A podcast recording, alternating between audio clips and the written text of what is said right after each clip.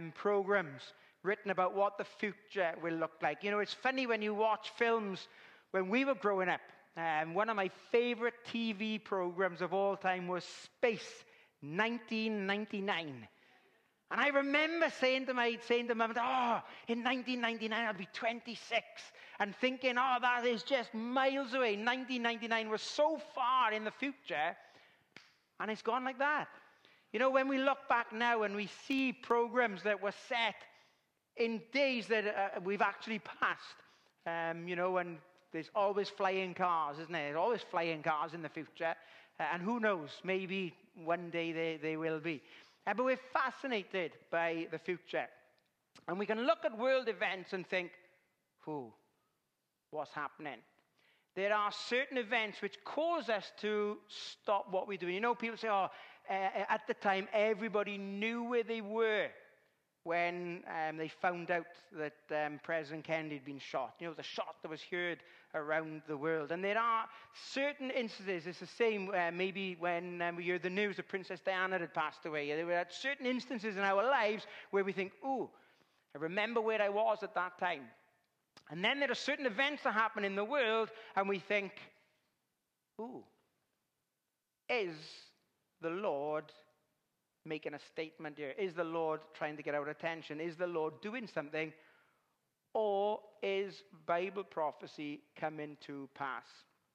You know, lots of people have speculated about what is going on uh, in the Middle East at the moment and what's happening with Israel. And we recognize um, that Israel plays an important part in Bible prophecy.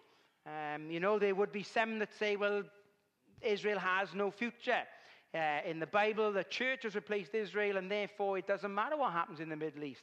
Um, I can safely say this that if that was the case, God is untrustworthy, God is a liar, God is a manipulator of people, and God has made false promises that he had no intention of fulfilling. Now, then, I am not saying that Israel is perfect. It's not what I'm saying. What I'm saying is, is that God has a future plan for the people and the nation of Israel. Israel will one day be saved as a nation. There are prophecies that have yet to be fulfilled. There are um, promises made by God to David, to Moses, to Abraham that have not come to pass yet. But we know that God, according to the scripture, cannot lie. So, therefore, those promises that he made to Moses, Abraham, David, have to come to pass at some point. So, with that said, can we know what is happening? Now, we understand that we have no idea when the Lord is going to return. Um, Jesus said that to the disciples when the disciples said, Lord, when are you coming back? And he's like, No man knoweth the hour. Nobody knows. The Lord could come back at any moment. Paul made that clear when he spoke to the church at Thessalonica when they were worried that they had missed the event that we call the rapture. The rapture is not mentioned in the Bible, um, and a lot of people say, well, because it's not mentioned in the Bible, therefore it doesn't exist. Let me tell you something the word Trinity is not found in the Bible either. But we understand the concept of um, the Trinity. God the Father is equal to God the Son, even though God the Father is not God the Son and God the Son is not God the Father. He is equal. God the Spirit, God the Holy Spirit is equal to the Son, but is not the Son. They, ha- they are the same God, but have different functions as God. Um, the word Trinity is not in the Bible, but we understand the concept of the Trinity. There is nothing that needs to happen in Bible prophecy for the rapture to take place. Paul said to the church of Thessalonica when they were worried about those who had died actually missing the resurrection. Understand this, there has to be another resurrection. Okay? We're going to look at this in a little while, but Christ was the first fruit of the resurrection. Okay, so understand that there has to be a resurrection. So they were worried that they'd missed it. And Paul said, Look, you can comfort one another with these words. Christ is going to come back, and when he does, the dead in Christ will rise first. He did not say, then those who are alive and remain. He said, then we who are alive and remain will be caught up. That word caught up, harpazo, where we get the English word rapturo, rapture from. It just literally means to be snatched, to be caught away. Um, then we which are alive will be caught up to be with the Lord in the air. And so shall we ever be with the Lord. Therefore, comfort one another with these words. So there's nothing that needs to be fulfilled in terms of prophecy for the Lord Jesus Christ to return for his church. Now then, you get into a whole host then of different issues with is it a pre tribulation rapture? Is it a mid tribulation rapture? Is it a post tribulation rapture? What I believe from reading the scripture and what this church teaches and what this church believes from the basic understanding of scripture is that the Lord Jesus Christ will rapture the church before the tribulation starts. The tribulation is not for the church, the tribulation is for Israel. Um, we are not under God's wrath. If we had to go through the tribulation, then the death of Christ on the cross wasn't good enough to deal with God's wrath. Um, the tribulation is for Israel. That is why it is called the day of Jacob's trouble. During that tribulation period, Israel will be redeemed. Um, in accordance with Revelation, 144,000 witnesses, 12,000 from each tribe, will evangelize the world. Jew and Gentile will be saved during the tribulation. Um, and then Israel as a nation will be saved. And they will fulfill the prophecy spoken of by Zechariah when they finally look on him whom they've pierced and say, Blessed is he that cometh in the name of the Lord. So I'm saying all of that to lay the foundation of what we're going to be looking at over the next couple of weeks. What is going on in the world? Do we know what's happening? And, and to some extent, yes, we do. Um, God has not left us with no roadmap whatsoever. God has not left us here to say, do you know what? Figure it out for yourselves. God has a timetable. You know, I mentioned it this morning where sometimes the church can kind of neglect the Old Testament. Well, we are under grace. We're not under the Lord anymore. Therefore, the Old Testament doesn't apply to us. Uh, Pastor Ed always used to say that Christ is in the old concealed, but in the new revealed. Um, we have a lot in the Old Testament um, to lay the foundation of what we believe. And God has given us a timetable. Um, God has told us exactly what's going to happen and the order in which things are going to happen. And He's done this by giving Israel seven feasts. And in those seven feasts, um, we see God's timetable. We actually see how, um, and we're going to look at these in different ways. We're going to look at how they apply to Israel. We're going to look at how the Lord Jesus Christ has and will fulfill those feasts, and we're going to look at how they apply to us. And that's going to help us have some comfort with what's going on in the world today because we can look at the world and think, oh my goodness, this is horrendous, this is terrible, we need to hit the panic button. Uh, but when we realize what's happening and how it's happening, and you know, when we understand Russia's role in things, and when we understand Iran's role in things, and when we understand Israel's role in things, we can look at the scripture and think, okay, what God says is actually coming to pass.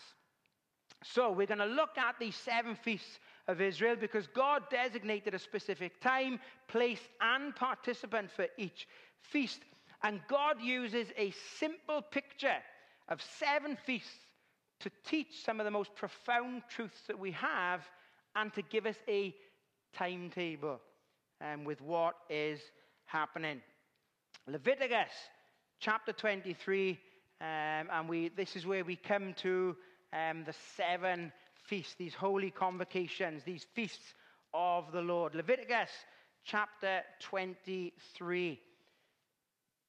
And this is what verse 1 says And the Lord spake unto Moses, saying, Speak unto the children of Israel, and say unto them, concerning the feasts of the Lord, which he shall proclaim to be holy convocations, even these are my feasts. Six days shall work be done, but the seventh day is a Sabbath of rest, a holy convocation. You should do no work therein. It is the Sabbath of the Lord in all your dwellings. These are the feasts of the Lord, even holy convocations, which ye shall proclaim in their seasons. In the 14th day of the first month at even is the Lord's Passover. And on the 15th day of the same month is the feast of unleavened bread unto the Lord. Seven days you must eat unleavened bread. In the first day you shall have a holy convocation. You shall do no servile work therein. But he shall offer an offering made by fire unto the Lord seven days. In the seventh day it is a holy convocation. and He shall do no servile work therein. And the Lord spake unto Moses, saying, Speak unto the children of Israel, and say unto them, When ye be come into the land which I give unto you, and ye shall reap the harvest thereof, then ye shall bring a sheaf of the first fruits of your harvest unto the priest, and he shall wave the sheaf before the Lord to be accepted for you on the morrow after the Sabbath. The priest shall wave it. Uh, and then we have in verse 15, and he shall count unto from the morrow after the Sabbath, from the day that he brought the sheaf of the wave offering, seven Sabbaths shall be complete. Even unto the morrow after the seventh Sabbath shall, be, shall ye number 50 days. And he shall offer a new meat offering. In verse 23, and the Lord spake unto Moses, saying, Speak unto the children of Israel, saying, In the seventh month, in the first day of the month shall ye have a Sabbath, a memorial of blowing of trumpets, a holy convocation. He shall do no servile work therein, but he shall offer an offering made by fire unto the Lord. And the Lord spake unto Moses, saying, Also on the tenth day of the seventh month there shall be a day of atonement. It shall be a holy convocation unto you, and ye shall afflict your souls and offer an offering made by fire unto the Lord. Verse 33 And the Lord spake unto Moses, saying, Speak unto the children of Israel, saying, The fifteenth day of this seventeenth month, of this seventh month, sorry, shall be the feast of tabernacles for seven days unto the Lord. On the first day shall be a holy convocation. He shall do no servile work. Therein, seven days he shall offer an offering made by fire unto the Lord. On the eighth day shall be a holy convocation unto you, and he shall offer an offering made by fire unto the Lord. It is a solemn assembly, and he shall do no servile work therein. These are the feasts of the Lord, which he shall proclaim to be holy convocations, to offer an offering made by fire unto the Lord, a burnt offering and a meat offering, a sacrifice and drink offering, everything upon his day, besides the Sabbaths of the Lord, and beside your gifts, and beside all your vows, and beside all your freewill offerings, which he shall give unto the Lord.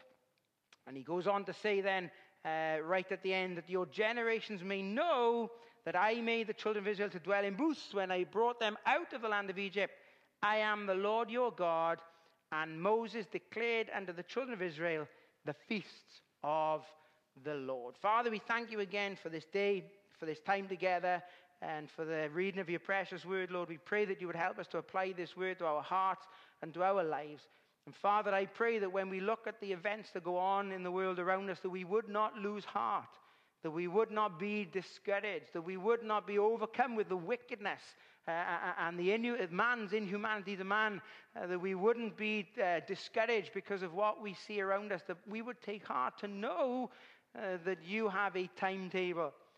that you have a plan that has been set forth from before the foundation of this world, and nothing man does can alter that. Lord, we recognize that in your sovereign perfection, you have laid out a plan for the ages. And Father, we see that plan in these seven feasts. So, Lord, we just ask that you would help us as believers to not only take heart, but to realize the importance that we have uh, to witness to a lost and dying world, to realize uh, that we are coming towards the end of your timetable here on earth.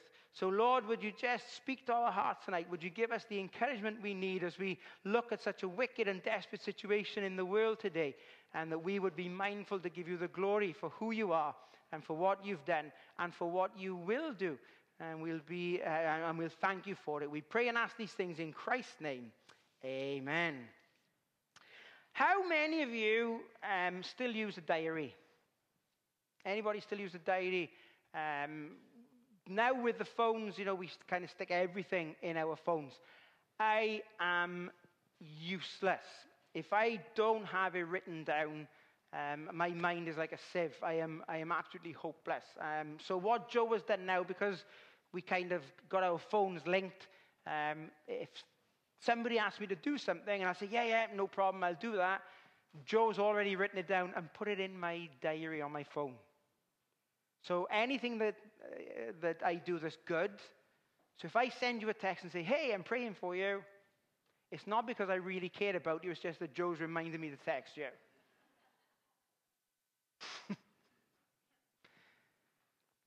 Joe cannot function without a diary. Um, she doesn't really like the diaries on the phone because she likes to see it. Um, and on her desk, she's got her church diary and her personal diary, and everything is written down. So we know what is happening between now and until that diary runs out. Um, and it's incredible uh, to think, you know, that we rely so heavily on knowing what's coming up. Um, it's incredible for the fact that the Lord has kind of given us a diary, a plan of events. He says uh, in Amos 3 7, Surely the Lord God will do nothing, but he revealeth his secret unto his servants, the prophets. So, what he's saying here is, is that God is not going to do anything in secret without telling people first. God is not underhanded in that way. God declared that he would do nothing without first revealing it to his servants, without first revealing it to the prophets. Can I say this? That God also uses a calendar. Whatever God does is never the result of an afterthought. You know, what is happening in the Middle East right now is not taking God by surprise. We know that in accordance with um, certain prophecies in the Bible that things in the Middle East will get even worse. Uh, when you look at Ezekiel 38 and 39, uh, when you look through the book of Revelation, when you look uh, at the book of Daniel, you recognize that there's worse to come. Um, but we have um, the fact that God is working to a plan. God is the God of order. From the Old Testament to the New Testament, from Genesis to Revelation, God provides picture after picture after picture of his plan to mankind. And one of the most startling prophetic pictures is actually found in these seven feasts. You know what blew my mind? When I first came to the church 17 years ago, uh, Brother Andrew was doing a Sunday school class, um, which was before the morning service. Um, and he was doing a series on the book of Psalms. And a statement he made really stood out in my mind. Now, understand this. In 2006, I had only been called to preach three years earlier. Um, I'd not been to Bible college. I've not, um, you know, had um, any seminary or Bible professors tell me what the Bible means. Um, a lot of, uh, you know, what I've learned, I've just learned from reading the Bible. And Brother Andrew made a statement that I had never heard before, and I thought, wow, is that true? And he said that the most prophetic books that we have are actually the book of Psalms. Um, and we get quite surprised sometimes with what the Lord has revealed in his word. Uh, I mean, you, you look at the book of Psalms, and we understand the prophecy, sometimes, you know, people can um, make prophecy say what they wanted to say. When you allegorize things, you can make a passage of Scripture say whatever you want the passage of Scripture to say. Um, but when you look at the book of Psalms, in prophecy, sometimes there is a, a near fulfillment and there is a uh, you know, a perfect fulfillment. We see that in the book of Daniel. We see Daniel talk about the abomination of desolations. We know that Antiochus, in the time of the Maccabees, desecrated the temple. But the Lord Jesus Christ said, when you see the abomination of desolation spoken of by Daniel the prophet. So we know that even though it had a near fulfillment, it also has a future fulfillment. And we see that right the way throughout the Old Testament. God has given us pictures. Um, in the tabernacle, we saw pictures in the tabernacle of the Lord Jesus Christ, of the way of salvation. Even in the offerings, uh, I did a series a couple of years ago on the offerings and show, uh, I showed how each offering was actually fulfilled by Christ on the cross. At each time frame on the cross that each offering was being given, um, there was a fulfillment um, of what was taking place uh, uh, uh, of Christ heading to the cross. So God has provided us with these pictures in the Bible to comfort us uh, and help us with what is going on in the world. And like I said, the, one of the incredible pictures is here in the, um, the, the picture of these seven feasts. Now, there are three words used for the word feast. The first word is mishteh, uh, and it's a generic term for feast.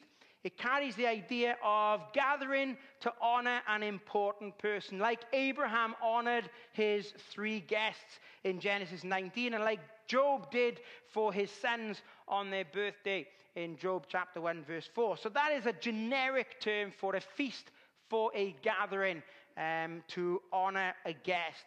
Then there is Hag, um, and this is a pilgrimage feast. Unleavened bread, Pentecost, and Tabernacles. They were the three feasts that they had to go to Jerusalem for. And that the word Hag is used for those three feasts. They are for a spiritual purpose and a specific feast commanded by God. This is the word Moses used in Exodus 5:1. And afterward, Moses and Aaron went in and told Pharaoh, Thus saith the Lord God of Israel, Let my people go, that they may hold a feast unto me in the wilderness. A specific feast commanded by God.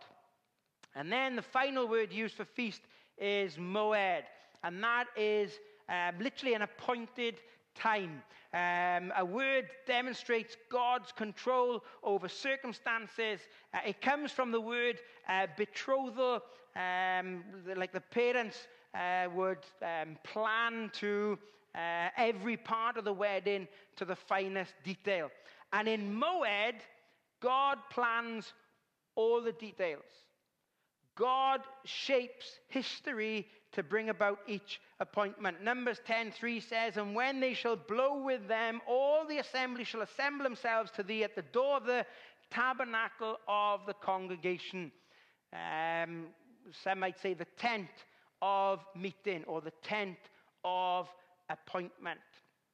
The first time that this word crops up is in Genesis 1:14 and God said let there be lights in the firmament of heaven uh, to divide the day from the night and let them be for signs and for seasons. Moed for seasons and for days and years. So the word seasons there is the same word translated as feast. God organizing things in minute detail. It is a appointed times. Why has God set the stars and the planets in the sky? For appointed times, for signs, for seasons, for days, for years, so that we might tell what the time is. Why has God designed seven specific feasts listed in Leviticus 23? So we might know what the time is, so we might tell what the season is so we might be able to know and understand where we are on God's timetable. God has carefully planned and orchestrated the timing of each and sequence of each of these seven feasts to reveal to us a specific story. Um, the seven uh, annual feasts of Israel were spread over seven months of the Jewish calendar uh, at set times appointed by God, and they're still celebrated today. If you remember, um, last week's event actually took place um, as they were coming towards the end of the Feast of Tabernacles. Um, for both Jews and non Jews who've placed their faith in Christ as their Savior, then these special days simply demonstrate the redemptive work of the Lord Jesus Christ. They lead us from the cross to the crown, from Christ's triumphal entry into Jerusalem right the way through to his millennial reign. Leviticus 23, you know, oftentimes we, and let's be honest, how many of us have really trudged their way through Leviticus when it comes to our Bible reading? If we were to be 100% honest, we kind of, yeah, we, we like part of Genesis, and then we kind of, we're okay with a little bit of Exodus, and, and then we come to Leviticus and we're like, oh.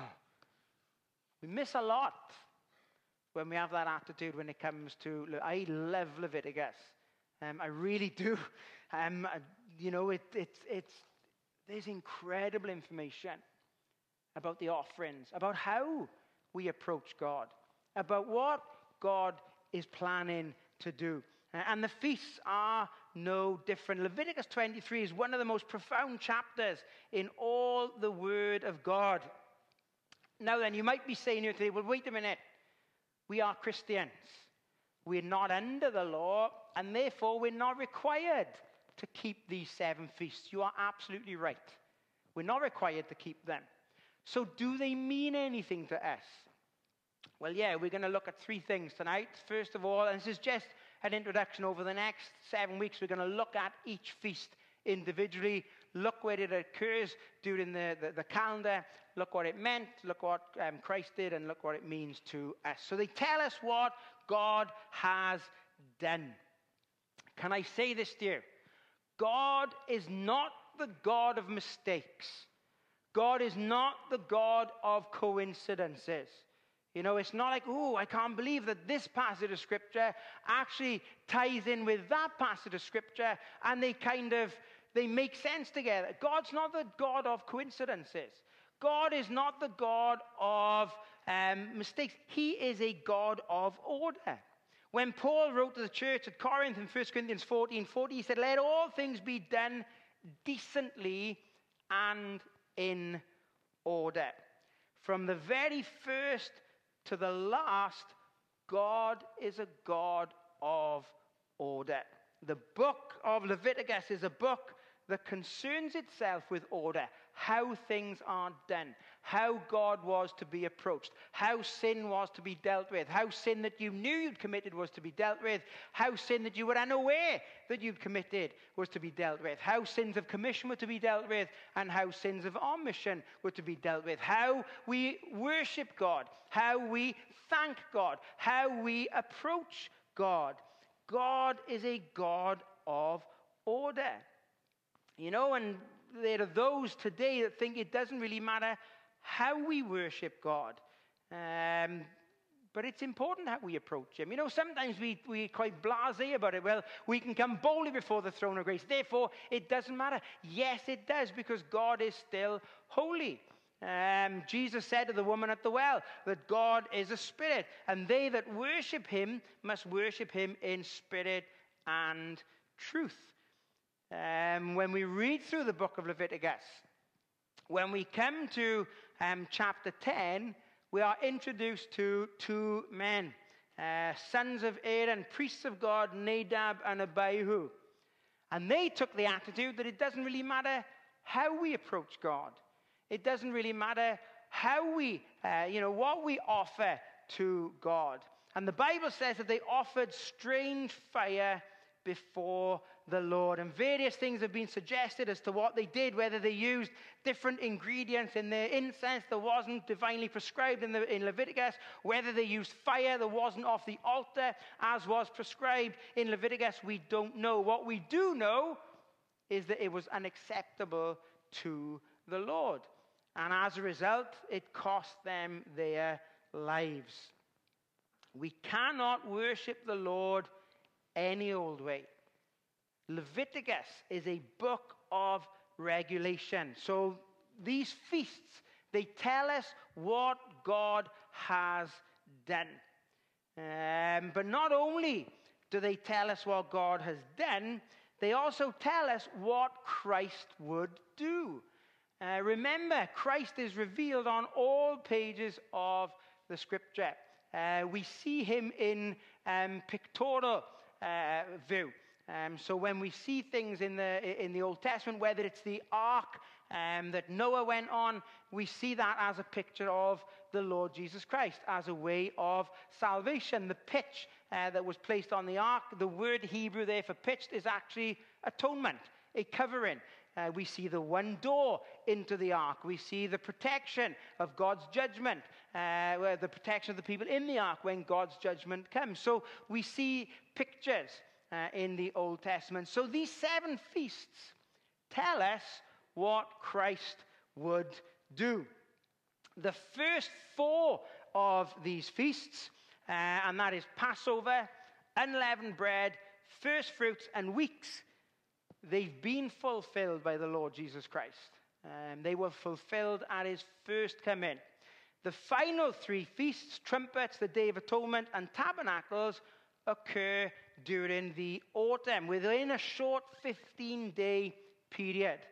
Um, so we see the spring feasts, then we see a gap of time, and then we see the autumn feasts. Um, these autumn feasts have not been fulfilled yet. But just as the four spring feasts were fulfilled perfectly by the Lord Jesus Christ, remember what he said to the Pharisees. He came to fulfill the law. Um, so as he fulfilled the feast at his first coming, the spring feast, he'll fulfill the autumn feast at his second coming. Um, we're not going to look at all of these in detail, but I'll, I'll just cover these quickly. Um, so, Passover um, pointed to Messiah as our Passover lamb. That's why Paul said in 1 Corinthians 5 7, Purge out therefore the old leaven, that ye may be a new lump as ye are unleavened. For even Christ, our Passover, is sacrificed for us. Christ was crucified at the time that the Passover lamb was being offered perfectly fulfilling the Passover. He is our Passover. Then we have the Feast of Unleavened Bread.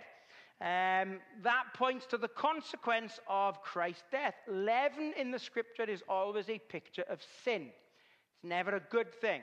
Um, and this made Christ the perfect sacrifice for our sin. And while Jesus' body was in the grave during the first days of this feast, like a kernel of wheat planted and waiting to burst forth as the bread of life on that third day. The Feast of First Fruits pointed to Christ's resurrection. Um, and Christ was resurrected on the very day. And Paul refers to Jesus in 1 uh, Corinthians 15:20 as the first fruits from the dead.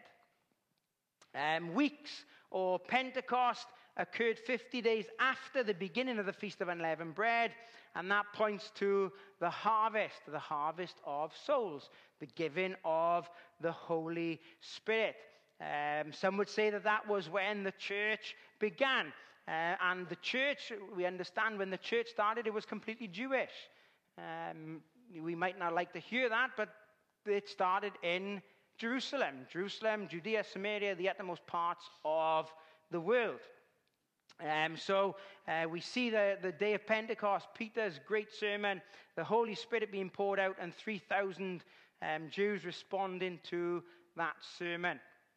Then we have the uh, Feast of Trumpets. And according to Numbers 10, the Jewish people used trumpets for a number of reasons. They blew the trumpet to gather the assembly. They blew the trumpet to declare war, or they blew the trumpet to announce that they were moving camp. Right now, the people of Israel are scattered. And you might say, well, hang on, they're in the land. Not all of them are in the land. They are still people scattered. Uh, we, you know, we had a, a, ministry here on the weekend talking about um, how to uh, take the opportunity to witness to those who are in this country. You know, there are um, Jewish people, you know, um, Tom and Esme used to go all over Europe. Um, you know, we know of ministries in France. Um, so they, they're not back in the land yet. Um, so there will be a future regathering and restoration of Jewish people in a time to come. And then we have the Day of Atonement.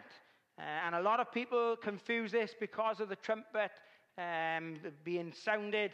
Um, you know, they, they confuse this with the, uh, um, the, the, rapture, um, the, the, the, trumpet, sorry, the previous feast. They, they confuse that with the rapture, but it's all to do with the second coming of Christ, which leads us on then to the day of atonement when Christ returns to earth and completes Zechariah 12:10. They shall look upon me whom they've pierced and they shall mourn for him as one mourneth for his only son, and shall be in bitterness for him as one that is in bitterness for his firstborn. Israel will repent of their sins and will finally receive Christ as their Messiah. And then the last feast is the Feast of Tabernacles or the Feast of Booths.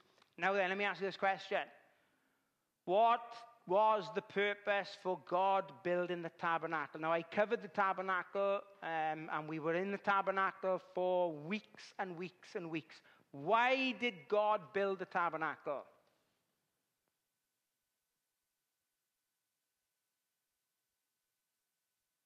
Go on.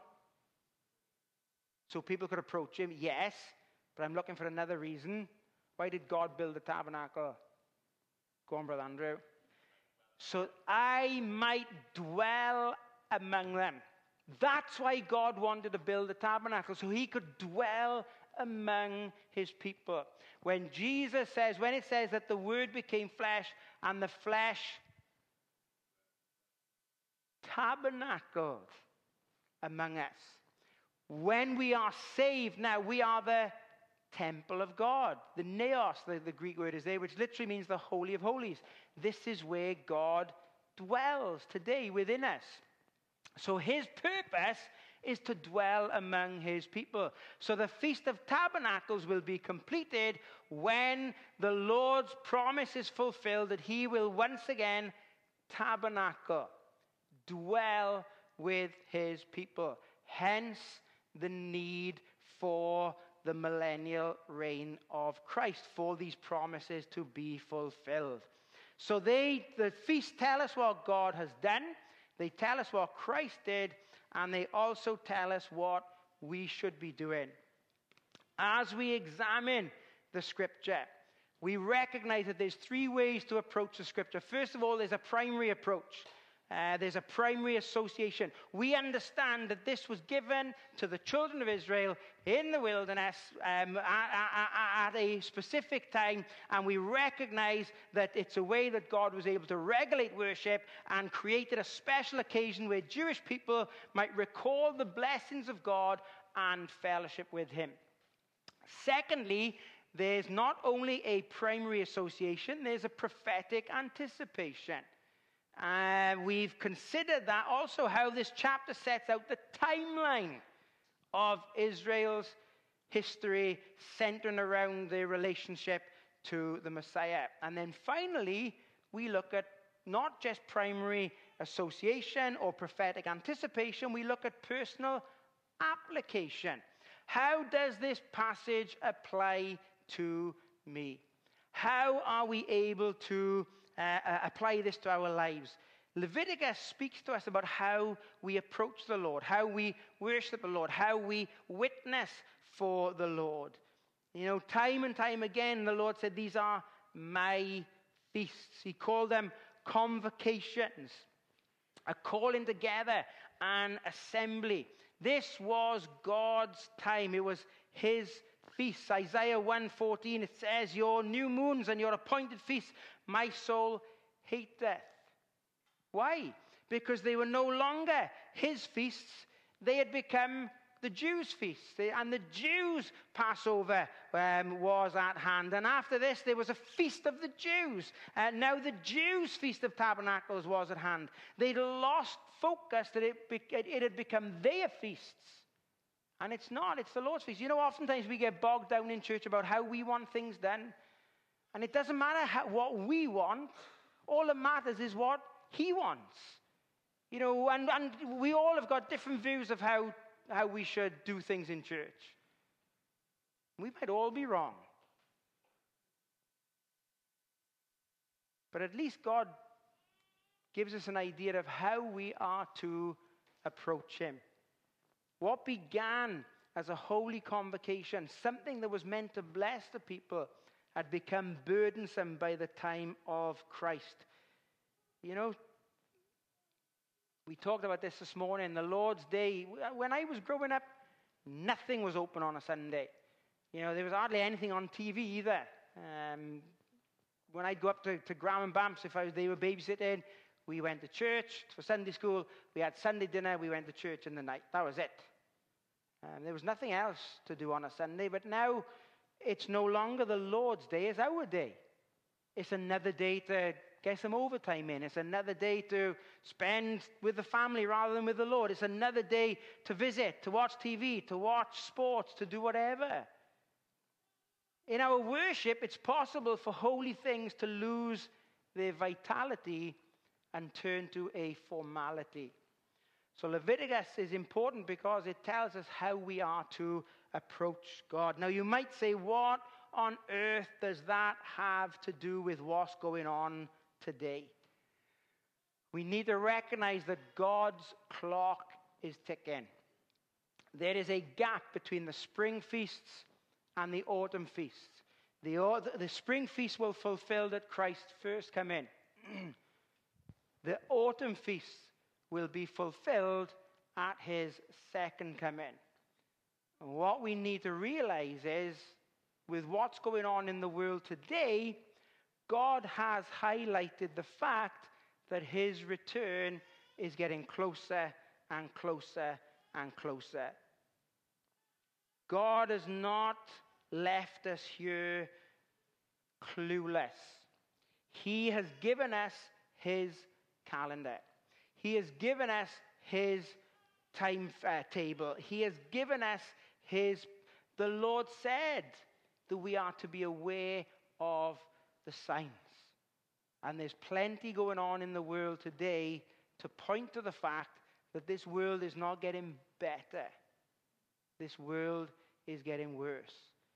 Um, it's safe to say that with what's going on uh, in the Middle East, we recognize the fact that that is the focal point of the world. And let me tell you something that's not just a physical battle. What's going on in the Middle East is a spiritual battle. Um, so many times in Scripture, uh, we've seen Satan try to eliminate the Jewish people. Why?